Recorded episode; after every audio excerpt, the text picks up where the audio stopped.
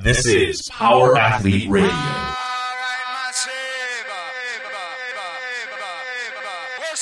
With your hosts, Denny K, Professor Booty, and the Luke Summers.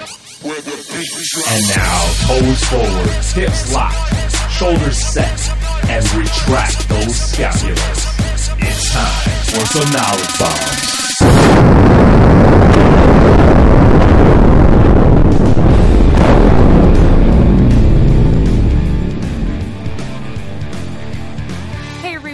Thanks for tuning into Power Athlete Radio. This week we are pleased to bring you our conversation with Glenn Pendlay. This longtime coach has worked with athletes of the highest caliber from around the country. Originally gaining notoriety at California Strength with the likes of Donny Shankle, Max Aita, and Caleb Ward, Coach Pendlay eventually made his way to the East Coast. He now coaches full time with Team MDUSA, a privately funded National Olympic weightlifting team. Have you ever wondered what personalities are best suited for Olympic weightlifting or why great athletes don't always make the best coaches? Coach Pendlay answers those questions in detail in our conversation. And a few interesting points of our chat regarded the semantics around the origin of the term catapult method. Get the real story from Glenn and the no bullshit answer to the question is this really an actual method? Coach Pendlay discusses what it was like to leave California Strength and make the transition to Muscle Driver, as well as some of his experiences with standout athletes from both. What's on the horizon for Coach Pendlay and Team MDUSA? To find out, stay tuned. This is episode 119. What's up, Power Athlete Nation? Welcome to another episode of Power Athlete Radio. This is Denny. I'm here with Callie, Luke, Tex, John, and Bobby. And today our guest is Coach Pendlay. Thanks for joining us, Coach. Uh, I appreciate uh, you taking the time to talk a little shop with us. Thanks for having me.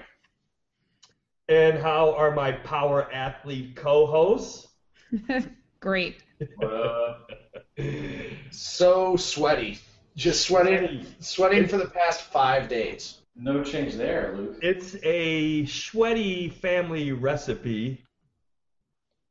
yes? No? Anybody remember that one? Of course. No. we, we found out that Luke processes salt faster than anyone. oh yeah. Yeah, Well- so, so I get that's I have a, a genetic something or rather based off of one of these DNA tests for putzing around with that I clear salt and I buffer salt faster than like 90% of people. So that's why when I sweat, I got these fucking amazing salt lines at the bottom of my sweat, like my sweat pool. That because I'm buffering my salt. That explains how you're able to metabolize tortilla chips at such a high rate. But the bottom of the sweat pool's the bottom of the shorts. It goes from the shirt to the shorts. Listen, if your sweat pool's not down below the bit, the belly button, you're not doing it right. Wow. Okay? And listen, Kelly, the, the trick to metabolizing chips is to not chew them. Just inhale. You just eat like a duck. You know what I mean? Oh my god. Yeah. We usually, uh, Coach, we usually wait to the end to pull out all the the secret material, but today it's just it's just flowing.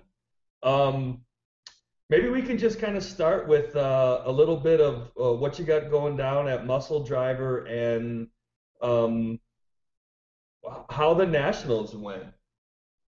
Well, the Nationals was an amazing meet. Um, our team did very, very well. I think actually the Nationals was pretty good for everybody. I mean, I think that it went off from an organ- organizational standpoint was very good. The hotel was wonderful. Um, pretty much everything that could go right did go right.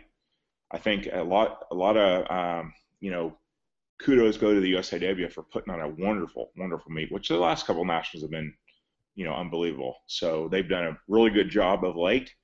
Um, and this this one was um, just more of the same, I guess. It was a wonderful meet and a wonderful uh, venue, wonderful venue. But for our team, it was really good. Um, I think that about everything that could go right did go right for Muscle Driver as a team. Um, ended up winning the men's and women's team titles, um, which the men's was kind of expected. The women's was kind of unexpected, but um, but we we won, and I think every all of our lifters did well. Um, some of them did better than others, but uh, most everybody did good. Nobody really had a terrible meet. Um, so when you have everybody doing as well as expected or better, you know that's that's special. I mean, there's a lot of meets where a couple people do good and a couple people do bad, but this was kind of across the board well, doing good. You know, so that's that's wonderful. As a coach, those those times are that's stuff you got to remember because it's not going to be that way every time. So, coach, do you um, do you think that you did anything different in preparing these athletes that had maybe a, uh, like a positive um, impact on their performance, or is this just like this is standard Glenn Pendlay coaching? Um, well, it's not just me. I mean, we have a whole coaching staff, and uh, everybody, I think, prepared well as coaches, and all the athletes. Uh, I think just a whole training cycle. Um, McCauley and Coach Wilkes both, you know, took care of a little bit different stuff um, for different athletes. But I think they all we all kind of came together as a team, and every just everything did everything worked out well for this meet. I'm not quite sure why. If I could if I could bottle that and, and sell it, I'd probably make a million bucks because sometimes things just go right and sometimes they don't. But this was one of those meets that things just went right everything seemed to work out. Um, Coach, could you talk a little bit about how how things have changed since uh, your time with Cal Strength and then the Muscle Driver, and, and maybe um, if you could just kind of quickly kind of go over how that whole thing came about. You mean the Cal Strength thing? Yeah, like you know what what kind of opportunities presented itself to where you know to which you decided to leave Cal Strength and go into Muscle Driver? I got you. And yeah, and then maybe like how you or if you've uh, changed a little bit in how you prepare the teams to compete. Okay, well, while I was at Cal Strength, I actually owned a part of Muscle Driver, um, but the other people in the company were very much in favor of me going to Cal Strength, and that's because I would get to coach uh, several athletes there that were very top level athletes, including a couple that I had coached previously. I was Donny Shankle coach for over 10 years, um, and so he was out at Cal Strength, and um, Caleb Ward was going to Cal Strength. Caleb, I had coached him from the time he was 13 year, 12 or 13 years old until he was until he broke the American record nonstop. So I had a long relationship with him, um, and he wanted to go out, you know, move away from Wichita Falls and go somewhere, and Cal Strength was the obvious choice. And uh, so I kind of followed Caleb and went out there. Donny was already out there at that time, and uh, so it was a group of athletes that I already had worked with before. Um, I was already a couple of that was listed as their coaches, and so it was just a, a wonderful opportunity. Um, to go out there and, and like step into a great program. Um, Dave Spitz um, had had built even before I was there. He'd built a pretty good program at Cal Strength, and that gave me the opportunity to just step into that program.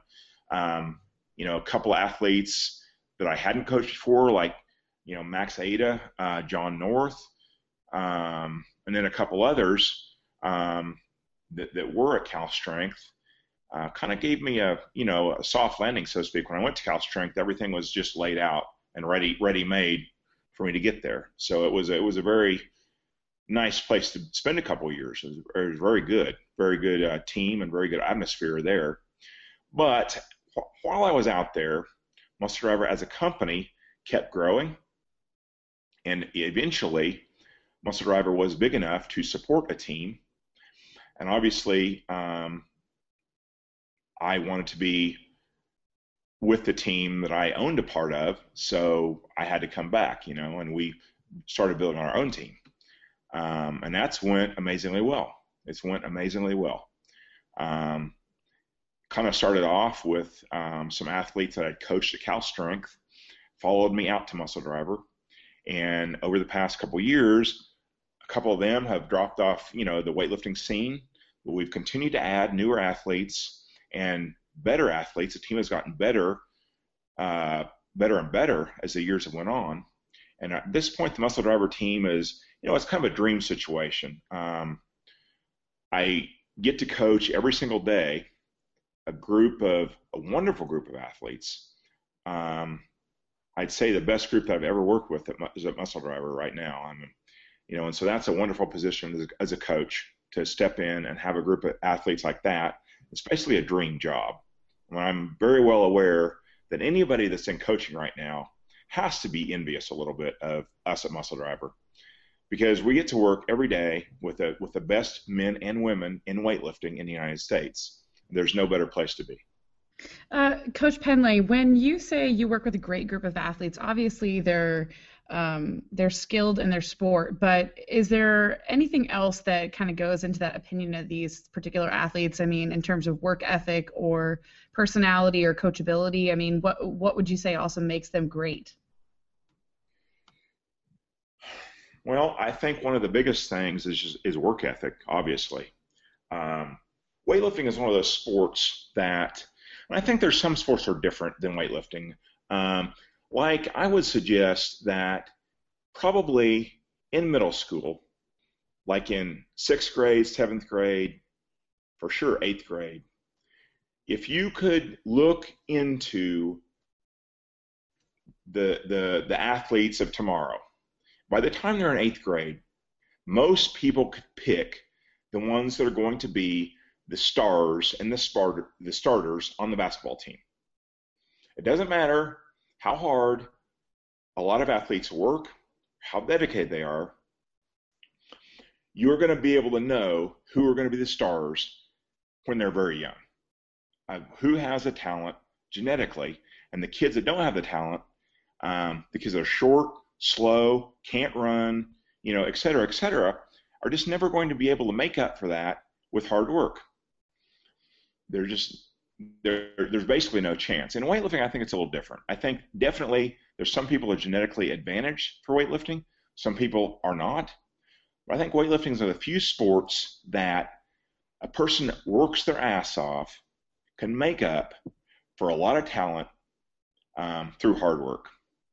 And so I think that weightlifting is a sport that if you don't work, um, you are not going to win even a guy that's genetically disadvantaged like crazy has all the has to train train hard or they're going to get their butt kicked. And so i think having a good work ethic is just you know it just, it just has to happen for a weightlifter. You're just not going to be good and i think that's one of the reasons i love weightlifting. That's one of the reasons i think weightlifting is such a wonderful sport. It's not all god-given talent. There's a work ethic that is required a, a good work ethic that is required. And that's one things I love about, about the sport. But I think almost by the time people get to the stage where they're going to be considered for the muscle driver team, the work ethic has to have been there for a long time. So I don't really, I don't really ever have a chance to work with kids that don't have a good work ethic because they never make it this far. So it's kind of they're kind of self-selected, I guess.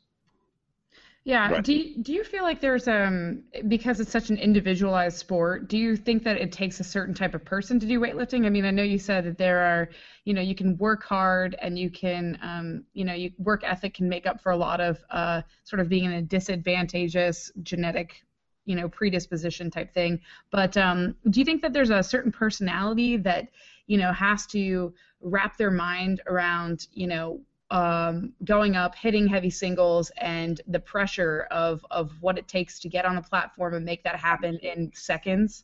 Absolutely, I, I think there is, and I think that some of the people that are you, you have a lot of different personalities on a muscle driver team, but it seems like people that are more self-directed, um, maybe even introverted, tend to do well in weightlifting. That's one of the you know I would say like a Travis Cooper, who's not the most extroverted person in real life, you know. Um, you know, uh, one of our one of our um, one of our guys, James Tatum, is also kind of can be a little bit quiet and things like that, but they're both people very smart and and very hard workers, just very hard workers. I think I think that again and again you're going to find me describing lifters that end up doing well in weightlifting, they're just hard workers. They're just hard workers. But I think that weightlifting sometimes can be an outlet for people that aren't the like the life of the party type of people. Um, I'm not going to say everybody in weightlifting is like that, but I think it can be an outlet for some people that aren't as social as some other people. Yeah, that's that's interesting. Um, in terms of going back to uh, sort of physical traits, um, you know, you mentioned to Denny in your conversation that speed is one of the things that you look for when you have an athlete trying out for like the muscle driver team. Um, you know, why is that? Uh, I mean, a lot of us as coaches, we understand why that's such an important aspect. But um, you know, in your words, can you explain why that's so important from a coaching standpoint and because from a performance? Speed is one of the hardest things to coach. So as a coach, you realize, or you have, you eventually you realize um, that you really can't coach an athlete faster. You can't make an athlete faster than God has made him, you know. And so because that doesn't speed doesn't respond to training quite as much as strength does, you're going to kind of have to be given be God given with with great speed, or you're just not going to ever have it. And so I think that's why. I mean, yeah, if people are born fast, they're going to be fast. If they're not born fast, they're never going to be super fast. I was thinking on how flexibility, uh, how more flexible weightlifters tend to become as they train and, um, you know, just as the years go on. Even if it's just like creating a front rack for somebody like me that's tight in the in the shoulders and the arms and stuff. So I, I always remember John telling a story like the Deion Sanders story about how uh, you know Deion Sanders could run. You know, I'm going to destroy this story. He could run a fast 40 when he was tighter than hell, and then when some coaches kind of thought, well, this guy needs to get more mobile, it actually slowed him down a little bit. No, it was it was in college, and he ran a four four or four three. So they're thinking, all right, he can't even reach past his knees on his right. you know, just reach down, touch your toes, and they thought, oh my God, he's going to break the 40 record if he gains flexibility, but then it actually slowed him down. Yeah, and is it, I mean that would be, I mean that wouldn't be wrong for somebody to look at at an athlete like Sanders and be like, oh okay, this guy is so freaking tight, we need to kind of loosen him up. And um, I was going to ask Coach if if he's seen anything even similar to that within weightlifting as these weightlifters become more flexible does it uh, does it change the speed or the velocity that they're able to generate on the bar? Well in weightlifting you have to be strong enough to hit the positions. Um, or you have sorry you have to be flexible enough to hit the positions you know? So if you're flexible enough to get in a good snatch position um, off the floor and at the bottom of the snatch that's really all the more flexible you have to be. Um, I don't I don't advocate trying to be more flexible than you need to be. Um, so I don't I don't I don't I don't really think that it slowed anybody down. I, I don't really think that I'd agree with that. I'm sure it could a sprinter or something like that. But I think in weightlifting, it's it's pretty well defined how flexible you you need to be. Um, strong enough to hit the positions correctly, or flexible enough to hit the positions correctly, and that's about it. And I don't think that hurts anybody for weightlifting. I mean, maybe it hurts some people for other sports, sprinting or whatnot, but weightlifting and sprinting are not the same thing. Can you can you talk a little bit about how you get athletes on board in terms of uh, recruiting them for Muscle Driver? You know, what are what are the tryouts like, and when do they occur, and uh, you know, uh, what's that entire process like? We have tryouts, I believe, two or three times a year. And the way you try out is to compete at a muscle driver event. Um, very simple. And the way that after that, um, we're going to, you know, watch you compete, talk to you, and decide if you're a person that we want to have on the team. Because a lot of it, a lot of like, I guess you call it personality, whether you get along with the coaches, get along with me, get along with the other lifters, um, because in weightlifting, the muscle driver athletes train together every day, twice a day, most days. So you're going to have to get along good with the group. Your personality is going to have to fit in with the group. You're going to have to be a positive um, force on the, uh, for the group. Basically, you're going to have to make the team better. Um, I think for most people that's kind of a, you know, an, an easy uh, hurdle to, to, to, to get to, but we're not going to pick somebody if they're going to be a problem, you know? Like if you're living a lifestyle or that's going to be a problem for you, um, if you're a party animal and you're going to go out and drink constantly and you're not on board with the way that most athletes need to conduct themselves um, in their general life to get better, if you're going to be a negative, have a negative impact on that, you're probably not going to end up as a monster driver athlete because we want people that are going to make the people around them better. Um, not only that make themselves better, but also make the people around them better. I think that's uh, if you're going to build a strong team, you're not going to have be able to have a ton of negative influence on that team or negative influences on that team. You have to watch that.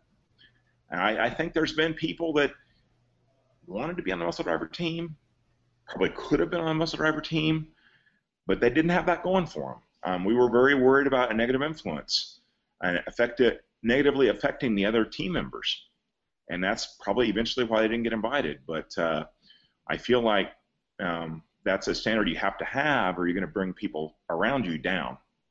You know, and we have a pretty good chemistry, a very good chemistry, very good group of athletes that all work hard, all encourage each other, um, and everybody's making the people around them better. Um, I I don't want to ruin that. You know, I don't want some wild card to come in here and screw up the chemistry of the team and screw up other people getting better also. So I think we're kind of careful about that. I'm curious on how the invitation and that conversation goes, and where you invite an athlete to just pack up their lives wherever they are in the U.S. to come out and move in with the team. Well, uh, I guess it just goes. We're extending you an invitation. Um, do you want to come? and so far, I would have to say that we haven't really had almost anybody ever turn down an invitation. I mean, I think at this point, most people are going to are going to jump the chance because I think I think that our team, our training atmosphere and our team is second to none. I mean, we have more people on the world team from Muscle Driver than they do from the Olympic Training Center. So, you know, I think that almost anybody would love to train in this atmosphere. Um, love to.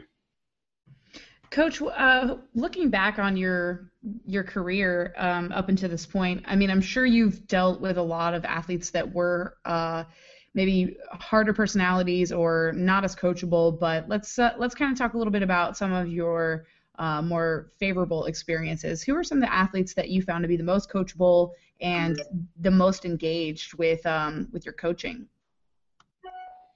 Hmm that's going to be a rough. That's a rough question. I'm going to have to try to. That'll require a little bit of thought. Um, okay. I'm going to think about that for a minute because that would that would definitely require some some thought because I don't want to. The problem is I don't I don't want to name three people and then sure. forget to name one person because then that would piss them off. Obviously, why sure. didn't you talk about me? Um, yeah. But I would I would say the the first, one thing I would say that was I think the the athlete that if he wasn't the biggest joy I've ever had coaching, had to be ranked right up there, was Caleb Ward. Um, I met Caleb when he was 13 or 12. I can't really remember. I think it was 12. I started coaching him when he was 12, coached him all the way to when he was 19 and broke the American record. And Caleb, I would say, was always um, very motivated, very goal directed very goal directed. I mean, he knew what he wanted to do. He knew when he was 12 or 13 that he wanted to go to the Olympics. He did not end up getting there, but over the course that's you know that uh, eight years that I coached him, some things changed for him eventually, like they all do for all of us as we get to grow into adulthood. And he eventually, you know, quit weightlifting to go to school, which I think was a decent decision for him and I, I think it's a decision that he's pleased with now. I think he's glad he did it. But he, he did some great things in weightlifting. He broke an American record. Um, I think that's successful by anybody's standards. And he was a, he he was still to this day, I would say he was maybe the technically the best lifter as far as having good lifting technique that I've ever coached. Um, he he was wonderful, wonderful to work with. He did things like I wanted him to. You know, I mean, he, he developed his pull and his technique um, over time and looked exactly the way I wanted him to look. Um, I would say that uh, I haven't had too many other people that have accomplished at the at the at the you know some level in their career. I could point to them and watch them lift and say that is exactly how I want somebody to lift. That looks typical, like prototypical. That's a prototype I want to have everybody look like. And I could definitely say that about Caleb. And I'm not sure how much that was just talent on his part or good coaching on my part. You know, I'm sure there were a lot of factors, but he looked the way. If somebody asked me now, how should I do a snatch? I would just show them a picture of Caleb Ward snatching. This is how you do it. And I same thing with a clean and jerk. So I think that's a pretty big compliment. Um, I hope it is anyway. Um, but he was a, he was a, he was a, a good lifter, good lifter from a lot of perspectives. Um, I'm very proud of having coached him. That's great. Uh, did you early on in your career? Did you ever have a time, um, and th- I'm talking like early, early, where you maybe uh, were working with an athlete and it ever crossed your mind that maybe you needed to hand them off to someone who could develop them more? Have you ever had that experience like early in a coaching when when maybe you thought, man, I, I'm just not sure if I can take this athlete where he needs to go? I've I've had that thought process, but probably not for the reasons you're thinking. I've had athletes before that wouldn't listen, didn't for some reason or another they didn't really buy into my program. And I've always I've always thought this that if an athlete won't buy in, if they don't really believe that what they're doing is the thing that's going to take them to the level they want to be at, um, if they don't believe that, it's not going to work. I think uh, somebody said that to me once. They said like a, an athlete, you could he could have the best program ever. If he doesn't believe in it, it's not going to be as good as the worst program ever that he believes in. So belief in the program matters a lot. I think, oh gosh, I can't remember who said that, but uh, somebody, uh, Lynn Jones. I think it was Lynn Jones that told me that some uh, some point, and this has been in the 90s at some point. But uh, but I've always I think that's true. I think if you can get an athlete to believe in the program, that's that's that's wonderful. If you can't, it's just not going to work. I have had some athletes that just wouldn't believe in the program, and I think once that happens, and once you establish the fact they just don't buy what you're selling, basically, um, you almost have to just say, you know, at some point you got to go to somebody else. I have had a couple of athletes that something just didn't work. They didn't believe in the program. They didn't buy into the program, and in the end, it was probably better for them to go somewhere else. Sure. Yeah. I mean that that makes that makes perfect sense. Um, do you, um, if you don't mind, just giving a little bit of a background of, of how you came to basically choose this as your your life's work? Um, well, I when I got my college degree, I, I wanted to get a degree in education. I wanted to be a teacher. Um, then I did fairly well in powerlifting as a competitor ended up going to the 1992 World Championships and won the worlds, the junior worlds in powerlifting. And that was way back when I was a junior in powerlifting goes up to like 22 maybe. That was way back when I was like 20 or 21. And that experience kind of changed my life because I had wanted to be a, a history teacher. And that caused me to change my major in college from history to physiology because that that experience I, I, stayed a while over in Russia because that was where they held the the junior worlds that year, and I stayed there and got to meet a lot of people and meet a lot of people in oh, Olympic weightlifting, and kind of kind of opened my eyes to the the physiology and the science behind training programs. And I came back to the U.S. wanting to change my major from history to physiology. And from then on, that was basically my goal in life was to become a coach. Well, at first it was to become a better athlete. Um, and then when I kind of got too old to be a great athlete anymore, I was to become a coach. I've, I've always been fascinated with the whole idea of getting stronger, changing the body, training, and how it affects you and how you benefit from it, you know, through higher performance. That whole process of training the body to, to have higher performance has just been fascinating to me. And I've, I will, you know, ever since I changed my major uh, in college, I basically wanted to coach weightlifting, and I kind of wanted to kind of wanted to figure out a way to make that somehow pay off commercially or financially. Uh, try to make a find a way to continue to be a coach. And there were, you know, there was some times in like 20 years ago, sometimes I kind of doubted myself. I went to school and got my master's degree, and after that, got my master's in physiology, and after that, um, started coaching weightlifting. Um, but for a while, was kind of um, it's kind of like I was almost thinking I want to just quit this and go off and be a strength coach somewhere at some college.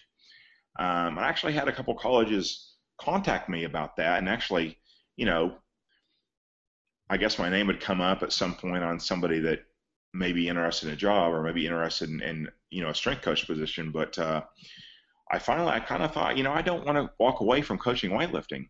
This is what I really love.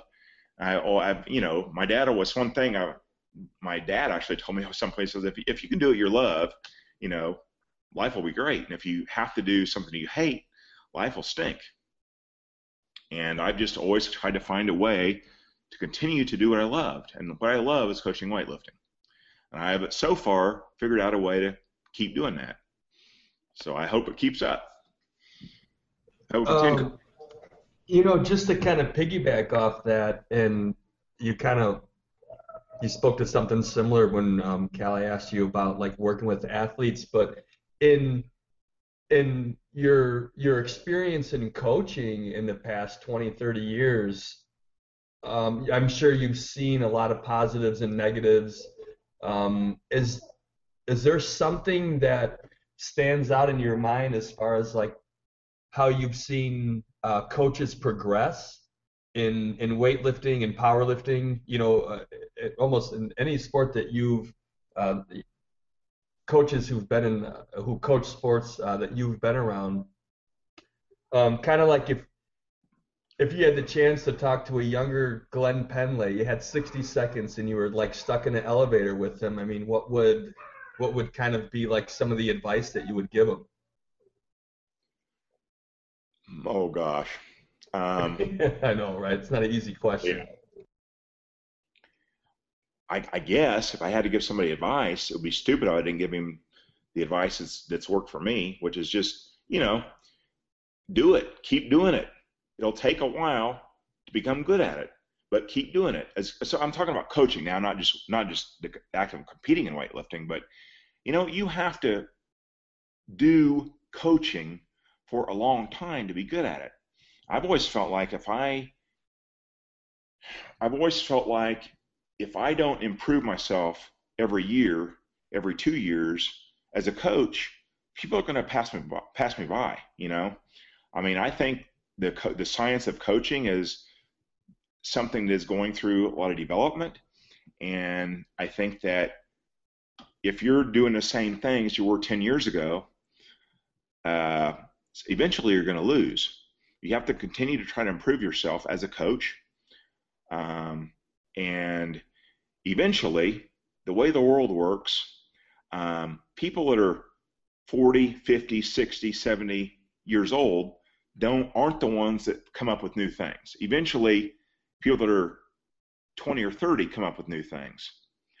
And I don't think I'm quite old enough yet to not be able to have new thoughts, but I know that there are going to be younger people coming up who have different experiences um, that come up. They're the ones that are coming up with the groundbreaking stuff.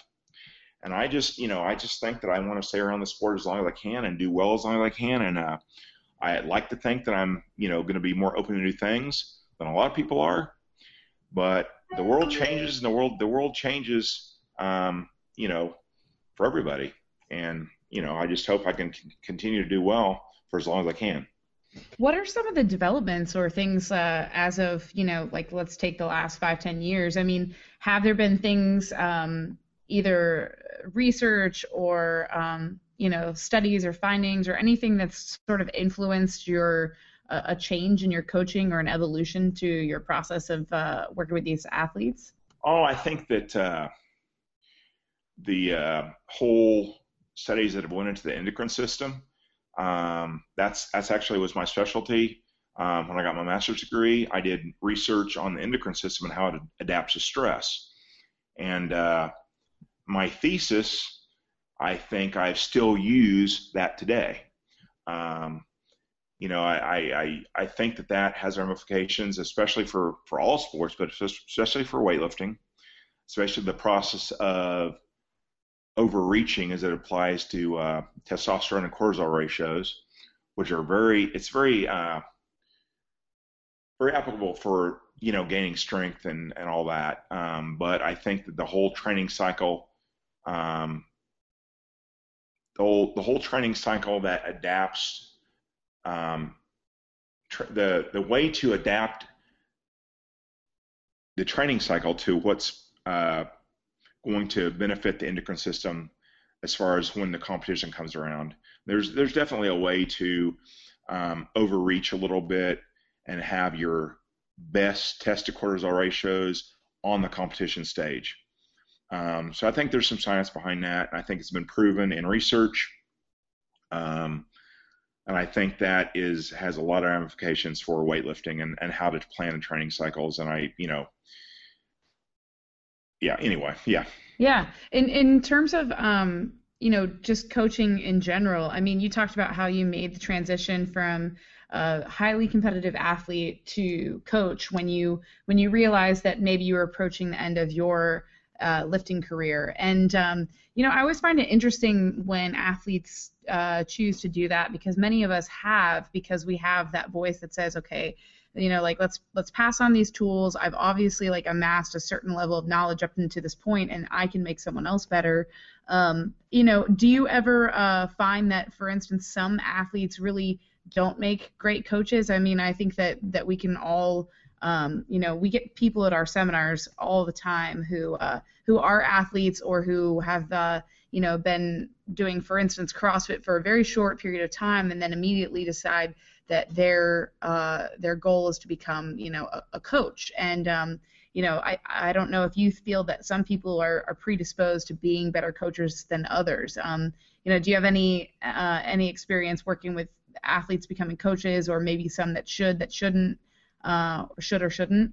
Oh I, yeah definitely. I think that if you're a great athlete if you're a you know a wonderful great athlete you're probably not going to be a good coach. Hate to say it but uh, I think people that make the best coaches are those that had to struggle, people that were not not great, um, that had to struggle very hard to become decent, often make wonderful coaches. And the people that everything just came easy for them often don't understand why it doesn't come easy, easy for everyone. Such a good point. Yeah. So if you're one of those people that the pull was just natural, Nobody had to teach you. Um, but you're probably not going to be good at teaching the pull. You know, some rare, rare people can just jerk perfectly the first time they try a jerk. That guy is not going to be good at coaching the jerk. It's going to be the people that had to bust their ass for years to get a decent jerk. They're going to be good at coaching it. And so I feel like while I wanted to be a great athlete, I think the fact that I really wasn't great, I was decent. I got up to a decent level, but not great level. But I don't think I was like that gifted genetically, but I think I worked very hard and tried very hard and became mediocre. Um, but I think that as far as a coach, that was the best thing that could ever happen to me. I don't think I'd be near as good a coach as I am now if I would have been a supremely gifted, gifted athlete. You know. Yeah. Do you? Um, I know we talked about speed earlier and being one of the biggest kind of indicators or biomarkers of uh, performance for uh, weightlifting, but um, do you have any other uh, assessments that you like to use, or anything that is sort of an indicator of, of good performance, or maybe um, even um, a limiting factor that you're looking for uh, when you're assessing athletes kind of early on in the process? Well, this almost goes hand in hand with saying speed, but you know, people that are naturally good jerkers, the jerk is uh, of the three movements in weightlifting, the, the the snatch, the clean, and the jerk the jerk is the one that I think is the most determined by genetics, I guess. You know, um, people are either born good jerkers or not. And people that are not born good jerkers, they're always going to have to struggle with the jerk. And they're probably going to, if they have a tough clean, it's going to be real hard to jerk it. On the other hand, there are a few weird people that can just jerk anything they can clean. They've always been able to do it. They probably always will be able to do it. And I think those are obviously the people you want to coach. Because um, a jerk is very tough to develop if you don't do it well naturally. Very hard to develop that. And I think it's because I think the jerk is a one lift that um, depends the most on speed. And if you're just not good at it, you're just not going to be good at it. You can develop a decent ability to jerk, but it's never going to be one of those things that just is natural, that just comes easily. It's always going to be tough for you. Um, talking about some of the other athletes that you've worked with, I mean, what's your experience working with uh, athletes who are using weightlifting to improve their performance, either on field or in sport? Have you uh, have you worked with specialized athletes outside of weightlifting? A few times, yeah. What was that experience experience like? I imagine if you enjoyed it, then you'd probably still be doing it. Frustrating because if they're really, really good, I'm like, why the hell aren't you doing weightlifting? You know. On the other hand, you're never going to see a football player. I don't think you are. Definitely not a basketball player or a baseball player. You're never going to see people that have the kind of work ethic you have to have in weightlifting. I, I, I just think I've never run across that. I mean, I, have I've coached a lot of people that are good in other sports. I mean, I've I've you know coached in the weight room some NFL players and people are at that high level like that, but you're never going to see somebody that's going to compare to a weightlifter, a good weightlifter as far as work ethic.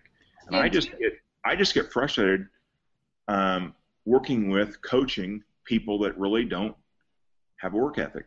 Do you think that that is partly because um, weightlifting is so dependent on strength development, and that takes a lot longer for a lot of these athletes who are specialized in just their one position. It takes a lot longer to to develop, and it's more of that longevity approach. Um, it takes a certain like training maturity and even just oh, yeah. personality Absolutely. maturity. Absolutely, I think I think that's part of it. I mean, just you know, you're, you're just not going to be that like the like strength is one thing that you don't you don't develop overnight. It just takes time. Can't short circuit the process. So with that with that in mind, Coach, I had a question for you. I mean, uh, you know, you're you're a pretty prominent figure in your industry. Um, what is one of what are or do you have any um, or do people come to you with like these get strong quick or become a better weightlifter quick or like any gimmicks like that and if, if they have what's the most ridiculous one and just to give you a little background years back um, Jon received an email from a would-be uh, inventor of a jerk helmet that was used to strengthen the neck that you were supposed to rest the bar on your head. Yeah, it was a football helmet that had a platform built on top of it, and what you were supposed to do is put a barbell on top of it with weights, and then effectively break at the you know dip at the knees, vertical torso, drive the bar straight up, and then bring the bar down with very little eccentric load, let it drop on your neck, and then jerk it back up. this guy had this idea to mar- to mass market this as a, a tool for getting strong and also building neck and, and trunk stability. Holy shit! that's, is that, is that now I've everything. with uh, those like the underwear you can wear with the padded pelvis. Uh, Denny, I don't know what you got going over there, but um, you know, leave your personal stuff aside. Uh, yeah, this guy. So, so this guy rolls with this thing and he sends it to me, and uh, it. Uh, did he have a video? Yeah. Yeah, he, he, He was says- like 95 years old. Yeah, it was it was a fucking video, and I remember at that point I was like, I, I've seen everything. It's um, Can we dig that video up? uh, yeah, I'm sure. I mean, it's it, if it was sent on the it was sent on the Google, so we technically probably have it somewhere. Uh, but yeah, and the guy was like, "What do you think?" And I, I wrote him just this fucking scathing response that probably evolved with something like, "You need to go drink two gallons of bleach immediately to like kill off any chance that your fucking gene pool will continue to exist." So. But uh, yeah, so that's what Luke's asking. Like, I'm sure you've run into things that are, uh, you know, advance your Olympic weightlifting technique with, you know, by hooking yourself up to this pulley method, or, or you know, or a shocker system where I hooked it up to your balls and I shock you every time you have a bad pull. I'm sure you've run into things like this. I've never run into that exactly. Um, I I I think that probably people don't contact me with stupid ideas like that because I don't know why they would. I mean, holy crap, those are stupid ideas, you know. And if anybody ever sent me an email saying I've got this get strong fast type of thing, I would probably not respond. I mean, if I did respond, I'd probably respond you know, negatively, obviously, I'd probably respond with a super funny, well, probably super funny in my mind, you know, not to them. I don't know. I, I, would respond in, with humor, not with anything else. I mean, I, I don't even know what I say. You know, I mean, I yeah, I don't. I'm not sure what I'd say, but I'm sure a lot of people have a lot of stupid ideas. I haven't run across a lot of them, um, but people have I I don't know people just have a lot of stupid ideas but but I, I see things on the internet um, constantly Yeah, that's a bad idea. The internet. exactly you know And, uh, I, I've said that the single worst thing to happen to athletic training and just coaching, lifting weights in general, was the internet. Because Well- it basically gave anybody that had the app- you know that had a YouTube account and became an expert. it's been wonderful in certain ways but terrible in other ways Exactly. I mean it- So it- porn, porn being good, weightlifting being no, bad. like podcasting, like what oh, we're doing. oh, now. oh, sorry, sorry. like uh, uh, what are we doing right now? Like the Google Hangout thing or Skype. That's wonderful, you know, in, in certain ways because I've coached lifters over Skype before. Um, it's not ideal, but it's doable. Um, if you don't have an- a coach and I can get on Skype with you um, for an hour every other week, I mean that's better than nothing, you know. So that's good. Um, but on the other hand, what you said is is exactly right. The internet makes everybody an expert, and it's hard to separate the people that are experts from the from the other thousand people on the internet that think they are. That's that's hard. But How about the um, so going along the vein of like you know just uh, your advice to the the younger Glenn Pendlay of like, hey, this takes time. Just keep getting wax at it. You know, it's going to take some time to develop. Um, what is what would you consider for someone who's a younger aspiring weightlifter? What is the worst thing they could do to impede their development? Uh, whether that's an attempt to fast track or uh, you know, I don't know. I guess in your experience, what would you what would you heed caution to? I would just say keep an open mind. I mean, shit, you know, there's so many things that we don't know, and obviously, if we don't know it, you know, I don't know. I just say keep an open an open mind. I mean, I I know that kind of sounds almost cliche, but you've got to train, and I think the the best thing anybody could do is train themselves. Okay, maybe you're not going to be a world champion maybe you're not going to be the next great thing, but train yourself. Keep training. Learn from it. And one other important thing uh, I think everybody should do is keep a training journal. You know, I think that's gotten way easier now with, uh, you know, computers and we have, all have tablets now and all that crap. There's no excuse for somebody not having a training journal. There's just no freaking excuse. There's also no excuse for people not having a decent training program. You know, I mean, it's so easy these days. You know, it's so easy because there are so many people on the internet that will be more than happy to write you a training program. I would just say look for somebody that has some reputation in their sport. You know, uh, don't buy a training pro- program from like Joe Blow down the street um, that doesn't have any clue about weightlifting, or even worse yet, somebody that's big in another sport, bodybuilding. That doesn't equal. There's no equivalence there to weightlifting. But you know, I could say the same thing about a ton of other you know activities. I hate to call it a sport, but other activities or sports. But somebody that's coached. Um, well, the other uh, the the the big red flag is somebody that is a good lifter. That doesn't equate to a good coach. Look for somebody that has coached people up to the highest level again and again and has proven they can do that with a lot of people. That will be a decent coach. Um, stay away from people that have coached one person up to the world team, and that's it. That one person is the only person that's good they've ever coached. Look for somebody that's coached a variety of different people, if if possible, people in different decades. You know, so that's a that's somebody that is, is a good coach, not somebody that just has had one star athlete. Having one star athlete, a lot of people have done that. Not all of them are good coaches for other people, but people that have had good luck over a decade or more are going to be the people that are that are decent coaches. And a lot of people make a mistake. They they they a person that is a decent athlete, whether it be a, a, in sprinting, boxing, bodybuilding, weightlifting, whatever. People that are good athletes, they, they equate being a good athlete with a good coach. The two are not the same thing, not even close to the same thing. Um, so I'd say that that's uh, that's a, a, very big mistake people make. But find a good coach, um, and that's probably the single best piece of, of advice that I could give anybody.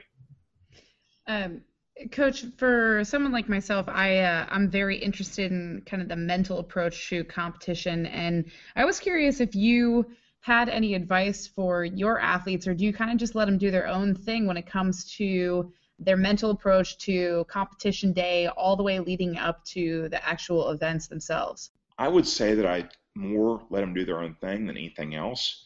On the other hand, once you've coached somebody two, three, four times, you learn what their own thing is. And at that point, you can kind of steer them um, in the direct uh, direct direction, you know. Um, but somebody like Travis Cooper, very smart guy, very analytical, but very different from some other lifters. You know, I mean, he is his, the thing that's going to be best for him is not going to be best for somebody else. So you just have to get to know the lifter really well. Yeah. Hope hopefully you have a decent relationship with with a lifter, you know, with your lifter. Um, but you're going to have to it's going to have to be individualized. It's not the same. It's in, it's definitely individualized. Um, it's different lifters. Are just different people you know just different people. Sure. So mentally you know you're going to have to figure out what works for that lifter.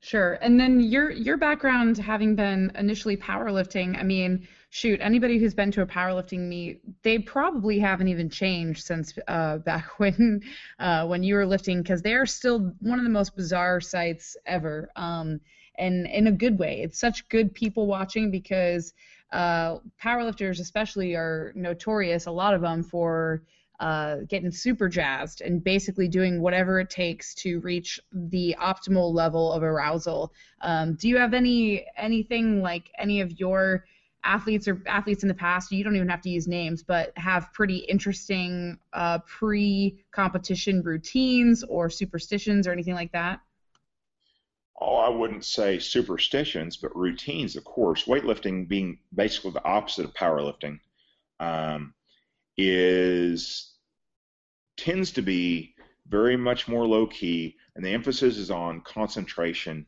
and having, you know, being concentrating very very hard. So you don't want things that are going to screw them up. They don't want to get you don't you don't want to get too jazzed up.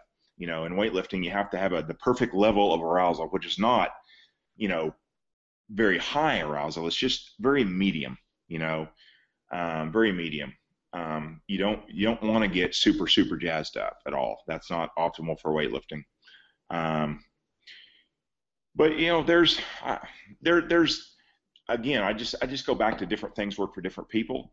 Um, I mean, I, I I'm not even sure what to say besides that. Yeah, I'm sure everyone has sort of their own routine and knows how to calibrate themselves like Yeah, powerlifting and weightlifting are two almost at the opposite ends of the Yeah. spectrum. Yeah, you have to, you know, in powerlifting, you just have to be, you're preparing yourself to grind through something and fight, you know, for, um, you know, it's it's less, um, you know, it is technical, but it's far less technical, um, and it does require, I guess you could say, uh, more stimulation just to kind of prepare yourself mentally to kind of grind through something.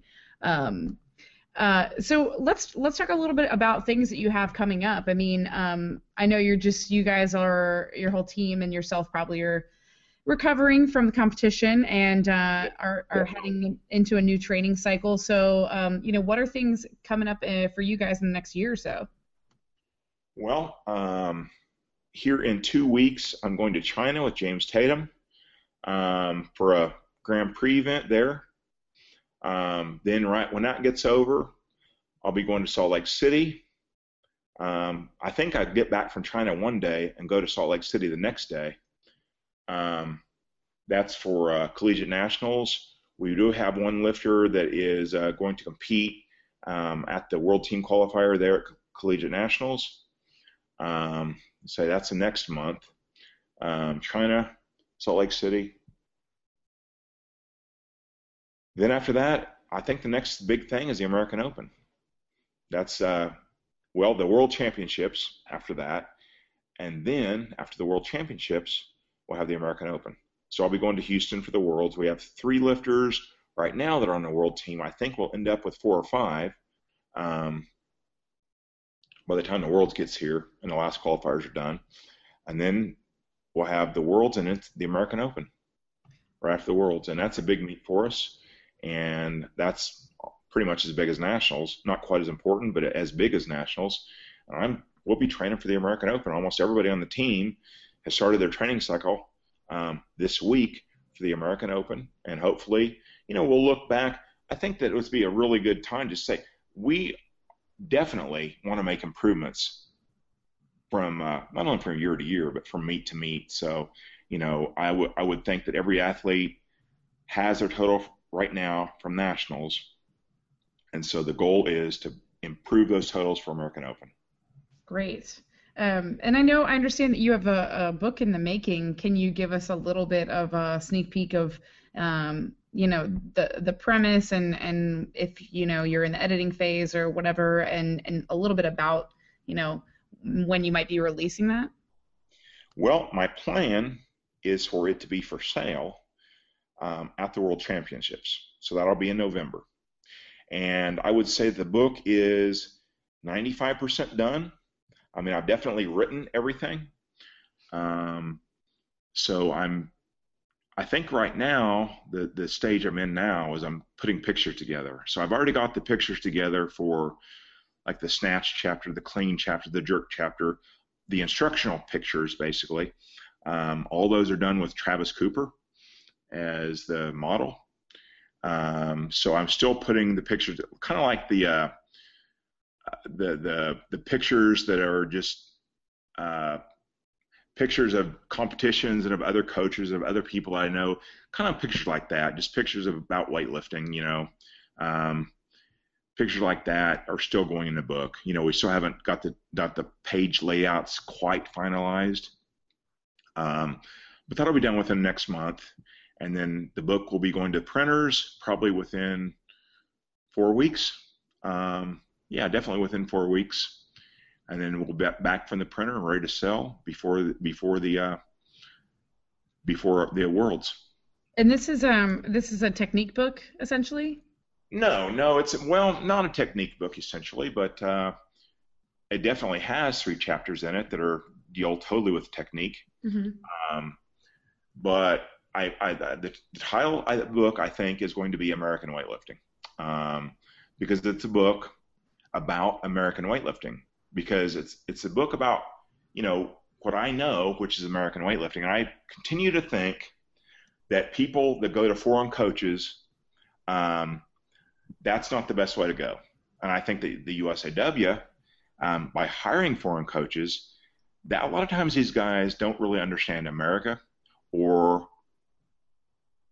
our system and the the problems we have with our system and our athletes. Um, I think people that are born, raised, go through the weight, the start of weightlifting and the the American weightlifting system are very different from the European system and the European athletes. Obviously, from a drug use standpoint, it's different, but there's a lot of other things too that go into that. And I just think that there's a huge difference in coaching people that are on or can be on drugs and aren't be on, aren't on drugs. Sure. I mean, there's a there's a monstrous difference, and I think going to get coaches that their only experiences with athletes that can use drugs um, a lot of times isn't isn't the best thing for the athletes. Um, it you know I think that in a lot of ways coaches that have to coach athletes that aren't on drugs develop into better coaches. And I always put the coaches in the United States, the better coaches in the United States, up against coaches from anywhere as far as coaching skill and coaching. You know, I would put uh, you know some of these people up against anybody in in the world as far as the quality of coaching. Um, and I think that the USAW always going for foreign coaches is is not, you know, it's it's not really a good thing. I think Drag or uh, I think uh, Zygmunt is a very good coach, very very very nice guy. I really like him actually. Um, but I think that in here in the U.S. we have some good coaches also, um, some very good coaches also. Um, and sometimes the coaches here in the U.S. tend to work better with American athletes than the foreign coaches do. I think a lot of it's the language barrier, the culture barrier. You know, um, there's a lot of reasons why a lot of times that coaches from here in the U.S. tend to get along better and work better with American athletes. But the the book is about American weightlifting. Yeah, I think it's there's a big difference from the way that you know American weightlifting than say European weightlifting. There's just a big difference. Um, big difference in the experiences that we have in the U.S. versus people in Europe have, and I think that it's very hard um, for people that aren't haven't been born and raised in this culture to kind of understand what the differences are between Europe and here. And I think the book is only about American weightlifting. I think that there's plenty of other people that have written about the weightlifting from a European standpoint and I'm, I'm writing it about about it from an American standpoint, and so that's what the name of the book is, and uh, I think it's gonna it's gonna cover you know the technique, coaching, um, as far as programming. Um, there's you know there's a couple chapters on CrossFit um, because CrossFit has been huge for American weightlifting, absolutely huge. Um, just the influence of CrossFit, the amount of people that are in the USAW now. Um, CrossFit has been very good for American weightlifting, very good. Um, so that's you know, the book's just about everything to do with weightlifting in America. Great. Well, we look forward to seeing it in uh, hopefully in November then. Um, guys, did anyone else have any other questions for Coach Pendlay? I have a couple. Shoot. Um, well, Coach, I remember when when uh, Jon North was on the team, um, you you both would do a podcast. You would do his podcast, and you you uh, seem to be a regular on that. And then it kind of like it went off in this direction of uh, like cooking with Pendlay, right? Um, food is a favorite subject to talk about with the Power Athlete crew. Hmm. Um, you seem to know your way around the kitchen pretty well. So I was curious if uh, what happened to that whole thing, as far as like the little videos that you used to do. And uh, my other question would be um, like your one of like your standout Donny Shankle moments. Um, I've seen him hang clean 200 kilos with clean and jerk, hang clean and jerk 200 kilos, and I was like, man, like, you know, how it's just impressive to see him be able to do something like that. And I'm curious if you have even like a one upper on the 200 kilo clean and jerk. Well, first the cooking thing. Um, I like to cook, and so you know, I, I, like to eat too, which is probably why I like to cook, because um, I like to eat good things. But uh, I haven't done one of those videos in forever, and I think the kind of life just. I hate to say like life got in the way, but I just got so busy because I've got so much other things going on, and uh, um, I just haven't done one in a while. Um, it's not to say I'll never do one again, because I got a good response on all the ones I did. Um, but I just I just haven't had the time, I guess, um, for a while. Now about Donny Shankle. Um, well, I had a very long, mostly good relationship with Donny Shankle. Um, I think I coached him for over 10 years.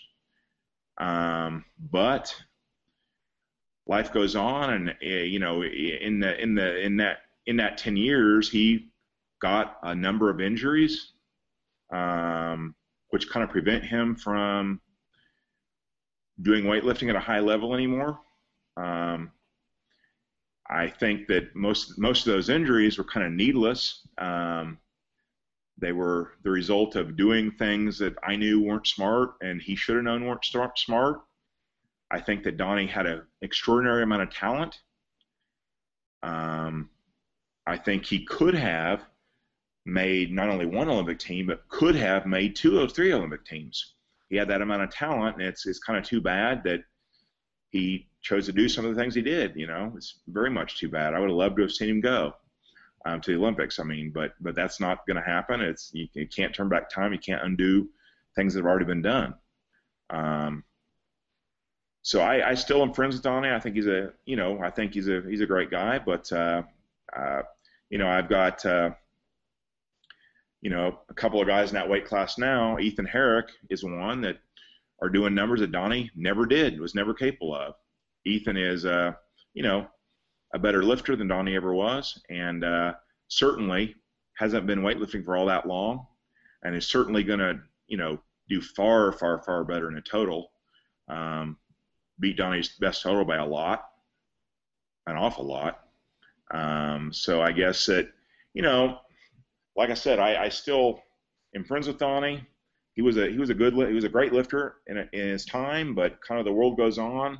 Athletes are getting better over time, and I, you know, um, I don't know really what else to think about that. I don't really have any I don't really have any Donny stories that are, you know, fit to tell in public. You know? I was um, just curious if you had seen him do something like in training uh, to where you just stood back and you were like, damn, you know, like that's that's pretty impressive. Uh, he, he just seems to have like a really crisp technique, uh, which kind of brings me to one more question, if I could squeeze it in real quick. Um, we asked uh, Burgener's kind of the same thing um, as far as like the the catapult versus a triple extension. Do you do you kind of just let that let the athlete I, kind of figure it out, I, or do you prefer I one? Hate, I hate the the idea that there is a there is even this this I'm not not not I don't you know, the fact that we even have to have a question do you prefer the catapult or triple extension is kind of a that's what I hate about it you know? There is no catapult me, catapult method. There's no such thing. There is no such thing. Never has been. Um, and Don McCauley would definitely say the exact same thing. Um, actually, I just last week I, w- I, w- he, I was saying something about somebody keeps asking me about the catapult method. There is no catapult method. Never has been. Um, I think that, uh, and he's very upset about the fact that people have continued to think, think that there's a, a, some kind of a special catapult method. Don is more upset about that than anybody. Um, the catapult started with a, a way of describing what everybody does. It's just a way of describing what people do on the pool. Um, there is no special catapult method. The catapult, the the the, uh, the phrase or the, the word was designed as a way of describing what everybody does. There's no special catapult method. It's just what people do on the clean and snatch. Yeah, that's actually what uh, Coach B said. I mean, it was just he basically he basically responded with the same sentiment, which is, listen, it's all the same thing. It's not there It is is. no catapult method. It is all the same thing. That's so frustrating to me to even have that question asked. Because I'm not trying to rip on you guys at all, but to even have people asking the question, "What's the triple extension of the catapult?" Okay, that's a that's a bad question because there is no catapult method, and there there really is no triple extension method. You know, they're both the same thing. They're both the pull. They're both the pull. And some people do a little bit more triple extension because that I think that refers to uh, extending at the ankle. Um, and some people do a little bit of that. It's not very important. In fact, I don't think it's important at all. Um, but it, it's it's a follow through um, that that some people do and some people don't, and that doesn't matter at all whether you do or don't. Doesn't really matter. But it's the most unimportant thing in the world. Um, but the whole thing about the special catapult method, I mean, I think that where that really took off was when Jon North misunderstood the catapult, and he couldn't say catapult, and he called it cantapult. And somehow he got to saying cantapult, and the cantapult method, which he thought that it was a different thing. I mean, I don't think he, he didn't understand it at all. He thought that there was actually a different method, the cantapult method, um, which is actually quite funny. But, uh, Cant cantapole. yeah, Uh, That's what he called it. Or- I, he yeah. even did several like little movements that he put up on videos, and this is a catapult method. And it's like there is no catapult method. There's certainly not a catapult method. He just didn't understand anything about that at all, which was uh, hilarious to me. yes. It Should have been hilarious to everybody, but I don't think some people are actually. There's some little Jon North fan out there Yeah. it's actually Jon North was confused. I don't believe. It. I mean, you know, it's just it's just almost, the whole thing is just hilarious, just hilarious. But there's no catapult method. There's no cantapult method. No matter what Jon North says, no such thing, and it's all kind of a misunderstanding. And I think Don McCauley is more upset than anybody about this because he never imagined that somebody or anybody would ever think that he came up with some kind of a different method in the poll um, and I think he's kind of like, holy shit, what did I do? You know? Um, but yeah, it's, it's just the poll. That's it. There's no new method. I went to one of Jon North's seminars, and uh, he he he did kind of push that, um, and that's why I asked it because I get asked a lot about um, the difference between the two, and uh, you know, and the way I understand it is what like before in this before the '60s on on the Olympic platform, they didn't they didn't allow the bar to touch the lifter's body at all, right? Somewhere Right. around that time, I'm gonna guess, and then they kind of changed the rules and they allowed the lifters to make contact with the bar sometime after the 60s, and then all these records started to be broken, and um, it you know maybe that led into uh, a, maybe that looked like a different type of a pull than like a classical triple extension. Um, and No, I still no, get no. asked that, you know, the triple extension, the triple extension, um, people have used the triple, triple extension um, for a long time. Touching the body is just fine on the triple extension. It's within the rules. Some people call it a triple extension. The triple extension versus the catapult. The triple extension um, refers to the lifter extending the knees, hips, and ankles. And the triple extension happens on most snatches and cleans because you're extending all the three of those joints knees, hips, and ankles. So as long as you extend the knees, hips, and ankles, it's a triple extension. Um, so the you know, I, I think that Don McCauley thought that the catapult name was kind of new and unusual and different thing to call it, uh, and it kind of I'd hate to talk for him. I hate to speak for him, but I think that he thought that the fact that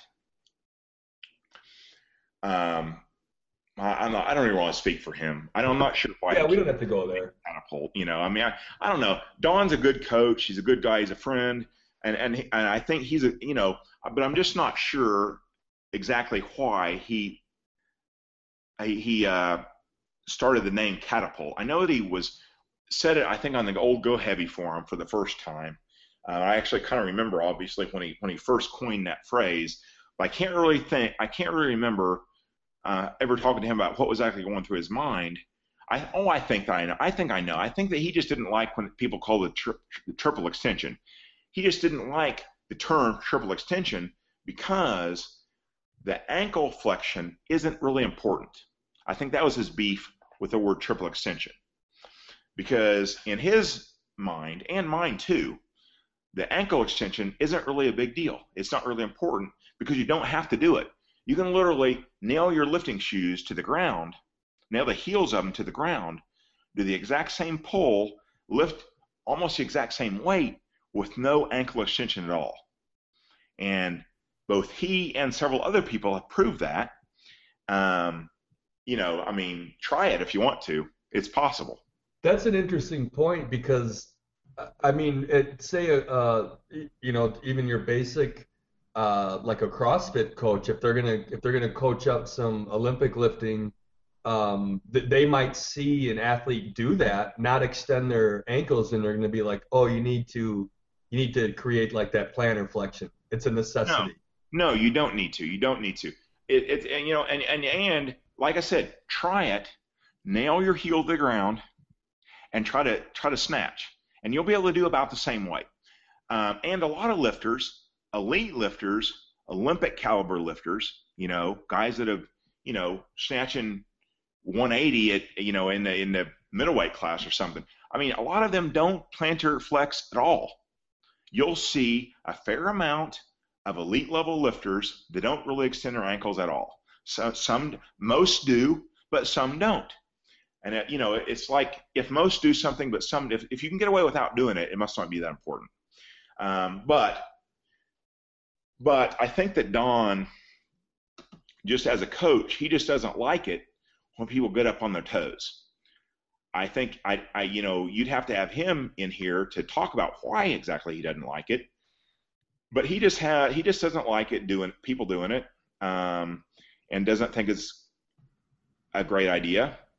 Um, so, coach, I gotta I gotta ask you a question real quick because uh, we like to use the power variations for for sport transfer, right?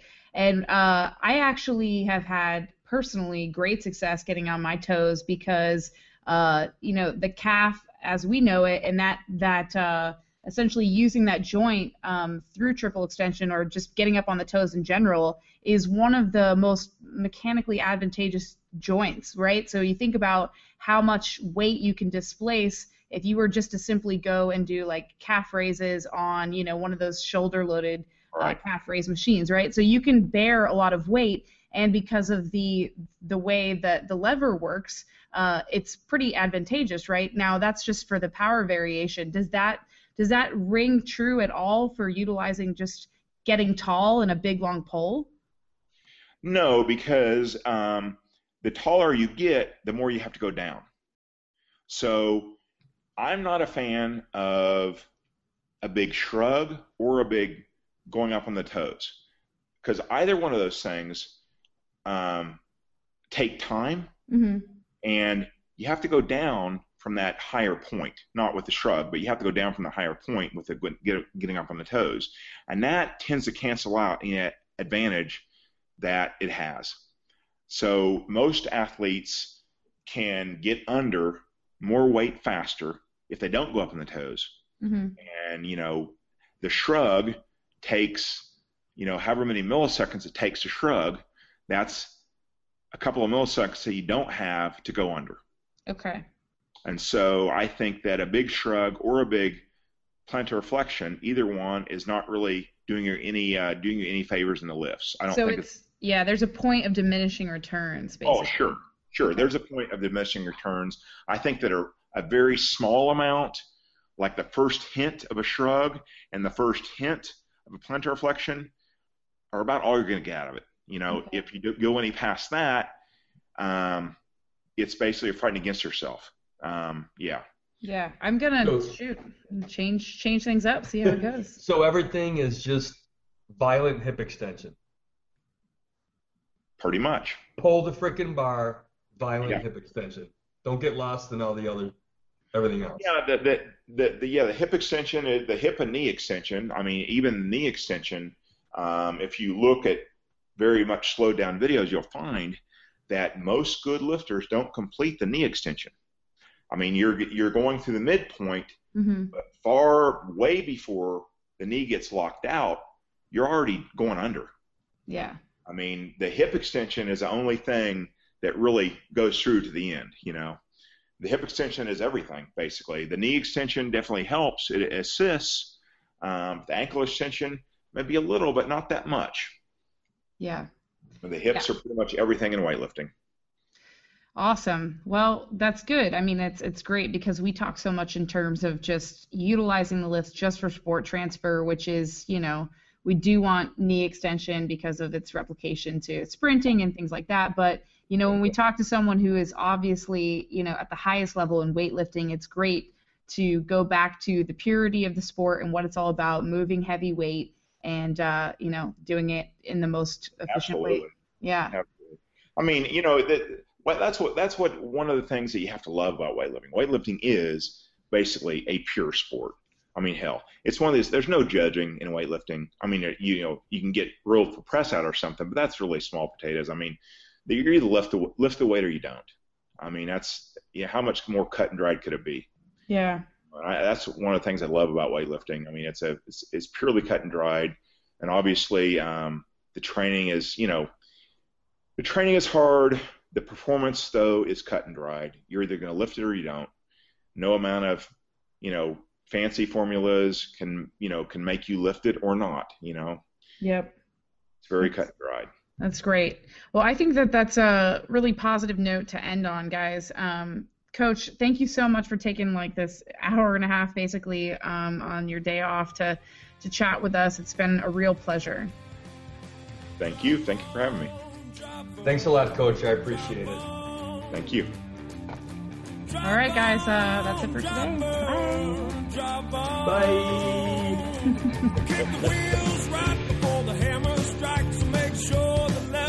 Now it's time for you to empower your performance. To find out more about Coach Pendlay and the Muscle Driver crew, including our past guest Sean Rigsby, visit teammdusa.com. You can keep tabs on Glenn and hear updates about his book release by following him on Instagram under the name Glenn Pendlay.